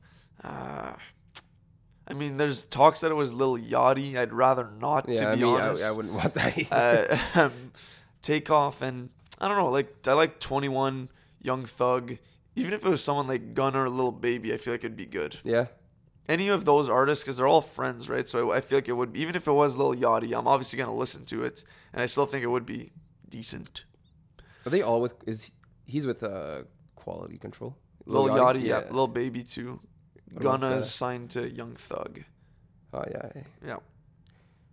Gunna's dope, too. Uh-huh. I mean, I've never heard his own music, but he's a good feature. What's his Jeffrey? Is that? That's Young Thug. Jeffrey. What are we talking about? We're talking about Young Thug here? I guess so. I was talking about Gunna. I've never heard Gunna's music before. Oh, Gunna's music. Okay, I thought you were talking about Young Thug's music. No, I've heard Young Thug. Jeffrey's pretty good album. Oh, Jeffrey's a great album. That's, Young Thug, also someone who he dropped a couple albums this year. Not as good as I was hoping them to be because he's a pretty mysterious rapper. He won't drop anything. Then he'll say, my album is dropping tomorrow. Gets hyped, drops, 2 weeks later. He doesn't say anything, but then there always seem to be delays in his music for some reason. Poor management. Maybe you should hit up Waka Flocka Flame's mom for some management advice. Shout out to Deb. Yeah. But, I know. Young Thug, someone who, we were talking about earlier, unreal collaborator with Travis Scott. All their songs together back in the day were unreal. Skyfall, Mamacita, Maria, I'm Drunk. Great song. True, yeah. That's a good one, too. Yeah. With Justin Bieber. Yeah. Also someone that, who knows, can't say I'm really looking forward to what he's dropping, but when he drops his next album, Justin Bieber. Yeah, because I like Purpose. Good album, yeah. I mean, him and Travis seem to be good buddies. Yep. I don't mind a Travis Bieber collab. Not a full album there, but... I'm sure it would be dope, though. Yeah. That would be something. Because, I feel like people now are past the days of hating on Justin Bieber. Well, it was more jealousy than anything, obviously. Yeah, for sure. Yeah, no, I like Justin Bieber. Yeah. But when he was younger, his old stuff I don't really listen to, but the Purpose is the first album that I really enjoyed. Yeah, I mean, One Time was the jam, but I don't know. I don't know. That was more, I don't know, more of a hip hop album, kind of still pop and a bit of EDM as well. It was a good mix. Is it Children? Then I don't know. What do you mean? But Children 2 had a bit of a EDM possible drop in it. I can't say. But then he's got No Sense. That's with Travis. Yep. And he's got a song with Nas. Nas, yeah. Big Sean. A couple of rap features on there. Someone I'm not looking forward to there, or not just won't be checking really, is Big Sean. Someone who's fallen off in my books. Me too. I used to listen to him in like 2010. Yeah, back in high school. Back in the Finally Famous days. Yeah. Yeah, Big Sean. I mean, every dog has his day, right? And those guys like were the Wale's of the world. That's true, Wale. Yeah, Wale, Big Sean. Ambitions. That's a good one. Ambitions was good for sure, but I don't know. They seem to still be dropping music, and no one's checking it anymore. Mm-hmm. Yeah, like someone like Meek Mill actually came up around that time, 2010, when he signed to Maybach Music Group. Yeah, yeah. And he's still dropping good albums. Like Championships for me didn't make top 10 because I didn't have enough time to really digest it. But great album, and I feel like that's an album like his comeback season really. Like everyone, he's the people's champion, I think, with that album. Because Meek Mill, man, his album that he dropped before the beef with Drake was amazing, in my opinion. Dreams Worth More Than Money. Yeah. He's had a lot of good albums. The one before that. Wins and Losses? No, before that. Dreams and Nightmares? Yeah, I think it's that one. He had, Dreams and Nightmares. Because he had a lot of mixtapes, too, back in the day when mixtapes were relevant. Yeah, like the Dream Chasers series. Those were good. But like House Party, you know. Yeah, That's the anthem. It was, and I feel like the beef with Drake just made everyone turn on him without question, just with a blind eye. Shout out Bird Box. Haven't seen the movie, but still going to drop the reference in there. But everyone just like immediately sided with Drake because of the Drake effect, I feel like. And Drake, let's be real, had the better song with Back to Back, great diss record. Yeah. But people were just taking credit away from Meek Mill, unrightfully so, in my opinion. Yeah, I agree, because he's such a good rapper. But he wasn't mainstream like Drake was. And that's the thing. Yeah. He was respected in the rap community, but outside of rap, he wasn't really known. Which wasn't a bad thing that he beefed with Drake, because now he's mainstream. Yeah, for sure. And that's why I'm just happy to see him win. I think everyone's happy to see him win with Championships. Great album. And then he also squashed his beef with Drake, and he shouted out the back-to-back song. I love that line. Yeah. Going Bad. That's a great song. Man, that would be something. A Drake-Meek Mill collab album. That would be something. Yeah, they go well together. Because Meek Mill's kind of more like a high-pitched sound when he raps. It's almost as if he's yelling. And then Drake's more of like a calm, lower voice kind of thing. So they complement each other well. Drake is cool. When he busts out, like the flow he has on Going Bad is sick. And I wish Drake would always rap like that. Drake's features are always good. He doesn't disappoint. He doesn't do a lot of features, but he's going to seal the show on the feature. Oh, agreed. Mm-hmm. Kind of like, one of my favorite songs on the album, Meek Mill's album, is Live Free. Ooh, What's Free? What's Free? Great song. Rick Ross. Rick Ross just goes in, and Jay-Z drops like a 2.5-minute verse. Unreal verse. Yeah. That's another guy who doesn't really collab or drop any verses. Like, he had one on Scorpion. Right, yeah. That was a good verse, too. I like that. And he just freestyles off the dome. It's nothing written. He just goes... That verse was done like a few days before the album dropped because he mentions XX... Right, He shouts him out like "Streets killed X, Streets killed X, let Zimmerman live," or anyway, something like that. Anyways, and then that's his last line. Uh-huh. But no, Scorpion for me, like this is a no-brainer. If you know me at all, you know that Scorpion wasn't making my top 10 albums list for rap. That's a brutal album in my opinion. Not really gonna get into it that much, but only like 3 songs on there that I would say have decent replay value. Other than the singles, like... Okay, yeah, if you don't count the singles. Don't count the singles. I'm saying Mob Ties. Blue Tint? Was that one Blue Tint? Yeah, Blue Tint with Future. That one is good, yeah. Yeah, not bad. And, really? And Stopwatch is good. And the song with Michael Jackson. See, I didn't like Stopwatch that much. The beat didn't do it for me. Well, the beat is like a stopwatch, so that's why I like that. Emotionless? I don't know what that is. I think heard it, but I don't know. Is it Mariah Carey? She's like sampled in the song. Maybe. I think it's Mariah Carey. Yeah, talking about like the pics on Insta and stuff. Yeah, that was good. I mean, yeah, he comes through with some good, like some relevant messages that people can relate to, and I think that's what Drake does well. People can relate to like all the social media stuff he talks about, getting validation through that. Like Ratchet, Happy Birthday, that one's brutal. Oh my god, one of the worst songs I've heard in my entire life. Yeah. The album isn't that bad, honestly, when I'm looking through. Dude, man, it's a bad album. Like 20, how long is it? 24 songs? I'll take a Culture 2 over that any day. Okay, yeah, it is long, but there's no emotionless. God's Plan here. Upset. Oh, I'm upset.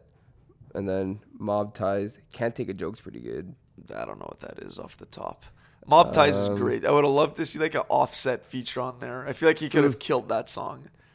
Yeah. Talk Up with Jay-Z is another good one. Yeah. What about Peak? Nah. See, that's like a slower, like almost like a Weeknd vibe. Yeah. And I feel like Drake needs to collab with The Weeknd more. Throw it back to the Crew Love days. Great song. Take Care. Amazing album. Drake's best in my opinion. And More Life, one of my favorites as well. See, I was hoping that Scorpion would be more like More Life, less like Scorpion.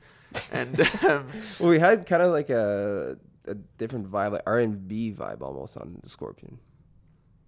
Yeah. Man, I don't know. I feel like he knows that that's what works for him. Yeah. I feel like Drake would benefit from taking a year off next year. Just spend time with your kid. Just be a father. And, just...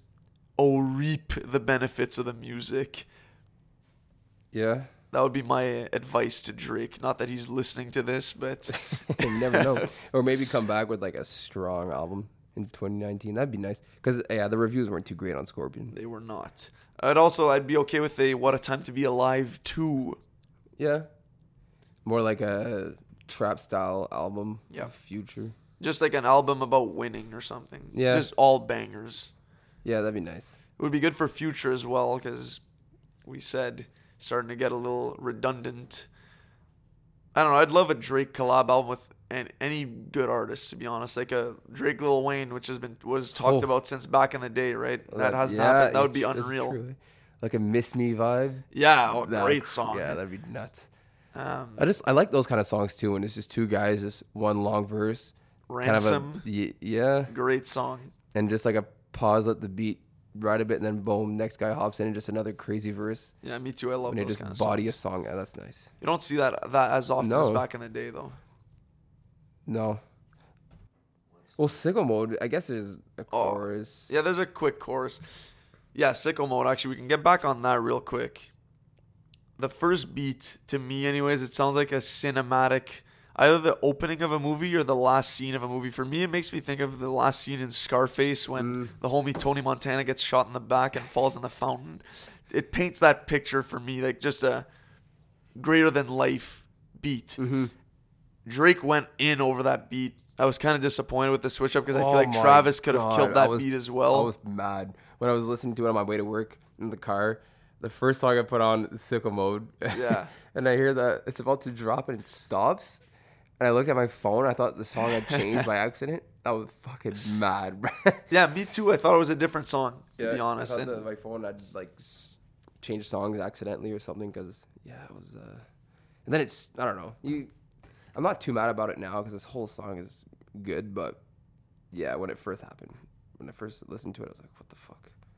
That was just Travis. Hot take for me. My favorite part of the song is the second beat, though. Then first, then third. By the third part, to be honest, like it's all right. But Drake comes back in the third. Yeah, part. I know. I like Travis's verses the most though, because I feel like you get some real rapping from Travis, which he's been criticized for in the past for more being like an auto-tune melody guy. Yeah. I feel like he goes in over those beats and actually tells us about like his past relationships, kind of, and just where he's at now. He talks about his girlfriend's or Kylie's family. Yep. They didn't accept him at first. They didn't like him, I think. Yep. He goes in on that on Coffee Bean, which is a great last song. Uh-huh. A different vibe than the rest of the album. But I like that, though. Mm-hmm. Switches it up. But no, Sicko Mode is one of the best songs on the album, in my opinion. Yeah, it's tough to... There's so many good songs on that album. That's what makes it number one for the year, right? Exactly. So, yeah, I feel like we were talking off air before about this, that Travis is also someone who should ride out the year 2019 without dropping an album, or maybe a Huncho Jack 2. And work. Like take his time, not drop another album right away.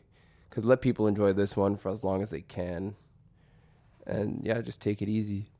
You know, some features here and there. Like you said, Huncho Jack 2 would be nice, but I don't know. Maybe 2020, drop another album. Yeah, I think that would be a good plan for him. Because he's had, like we said earlier, his blueprint laid out for years. That it was Rodeo Birds, then Astroworld. Now let us wait. Let us anticipate the next one without knowing what's going to come. I feel like there's no rush for him to drop another album. No. And I would not want an Astroworld 2. No. I don't think he's that kind of guy, though, to be honest. Other than maybe Huncho Jack, like, make it a number 2. But that's kind of like its own project because it's a collab. Yeah, true. But, yeah, I like how he just keeps on switching the titles. Me too. And that it's going to be hopefully a different vibe on the next one.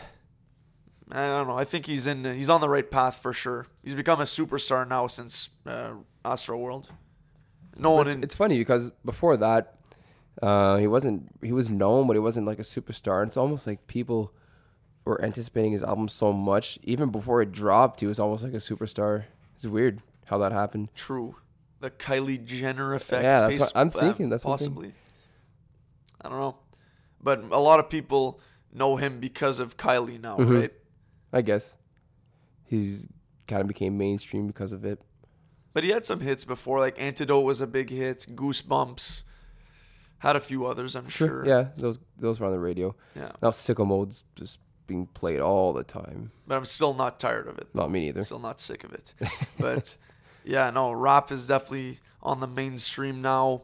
Looking forward to next year's releases. Someone I'm not looking forward to their next album for the first time ever really is like a Kanye. Can miss me with what he's going to drop next, to be honest. Unless he goes back to his old self. Like, a 2018 Kanye was just weird. It was a rough go for the kid. Yeah. And I feel like that's why he's reaching out to Jay-Z now to do a Watch the Throne 2. Because he knows... That'd be good. Yeah, I wouldn't mind great. That. Great. Yeah. And I think everyone would check that album without a doubt. Everyone would want that album because Watch the Throne 1 was such a great album. And it just goes back to, like, collab albums. Not enough of them in the game. Maybe it's just because it's hard for two artists to... Get together, exactly. Make a whole album, yeah. Especially with, like, all the different schedules, tours and stuff. Yeah, they're working on their own albums. They have contractual obligations to their labels. I mean, I guess it's tougher. So that's why it's easier when you're early on in your career, like a little baby Gunna. Mm-hmm. Well, they're both in Atlanta as well. Yeah, that helps too, for sure. But there's a ton of rappers in Atlanta. So maybe that's why it's so easy. Like, reading the Gucci Mane book, like Rich Homie Quan, he's from Atlanta. Lil Yachty, 21 Savage. There's all these up and coming rappers too that we don't even know of that are from Atlanta. Right. So, like, it's just like a pool of rappers in Atlanta. So it's easy for them to collab together because they're all in the same spot. But if you look at, like, Drake and I don't know whoever you wanted to see, Meek Mill, we mentioned, like, their schedules are probably very different. For sure. Oh, I'd love to see that album happen. Okay, so off the top, now we talked about, like, a single producer album with one artist. Dream collab album, go. One producer and one artist. Right now, though, like, not back in the day. I would want a producer to just... Like, for 2019, one producer, one artist. Okay, if you can, off the top, I'll try to think of something. Okay, I would go Lex Luger. Okay. That's like the big OG. Comeback for the kid. Lex Luger. One artist? Yeah.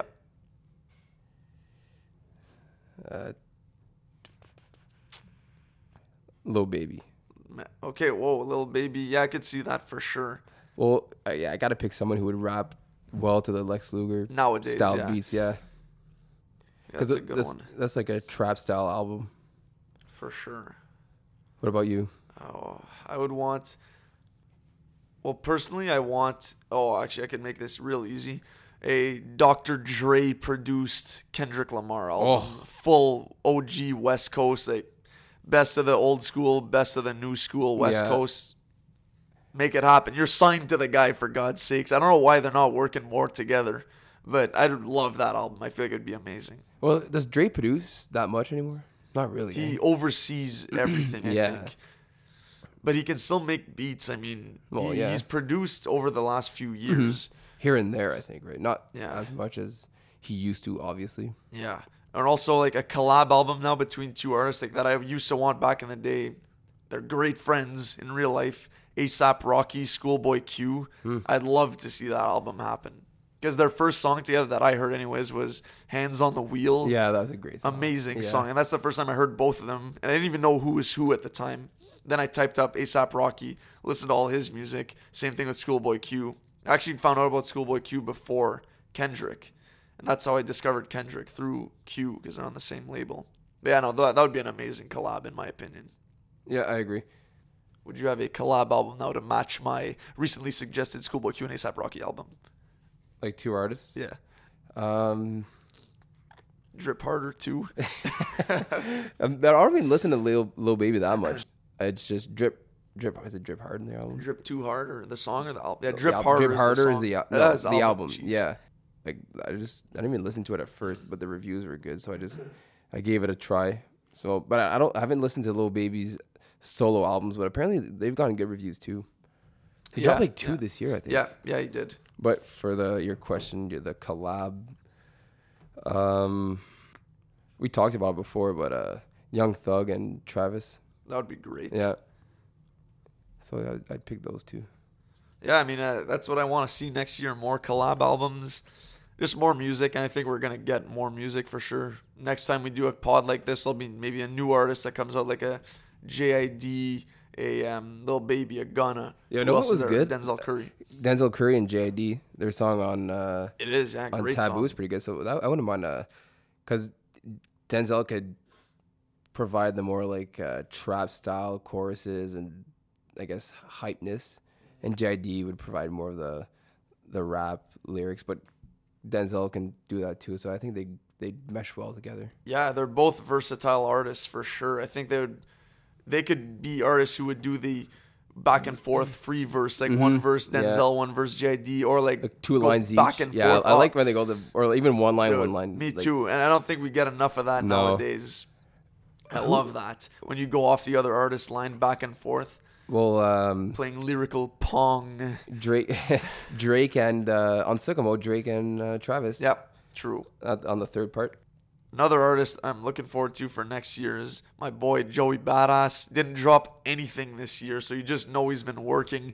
This dude needs to be more well known. I feel like I thought that when I found out about him in 2012 that he'd be a huge superstar by now, but I was extremely incorrect.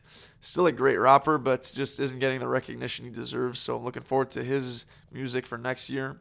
Yeah, I don't really listen to his music. Yeah, it's more like old school hip hop, lyrical. Isn't like A$AP, like Schoolboy Q kind of vibe? A$AP, well, Schoolboy Q, I guess, but Q is more like gangster than Joey. Joey's more like really just about the lyrics, and now he's getting a little more political in his rap. So maybe that's why people don't really want to like listen to that stuff, right? So, see what he does next year. He's for sure dropping something, because to stay relevant, you gotta release music, right? Yeah. So, looking forward to next year's music. And yeah, I think that's a good place to wrap it up. Yeah, cool. So, thanks a lot, man, for joining me. Yeah, well, thanks for having me on. Yeah, great. It was fun hearing your insight on the 2018 albums. I'll still have to check out the Book of Ryan and Playboy Cardi. Yeah, Playboy. I love Playboy. So yeah, this is the last episode of Easy Conversations for 2018. Thanks a lot to everybody for listening. Looking forward to dropping more episodes every 2 weeks in 2019.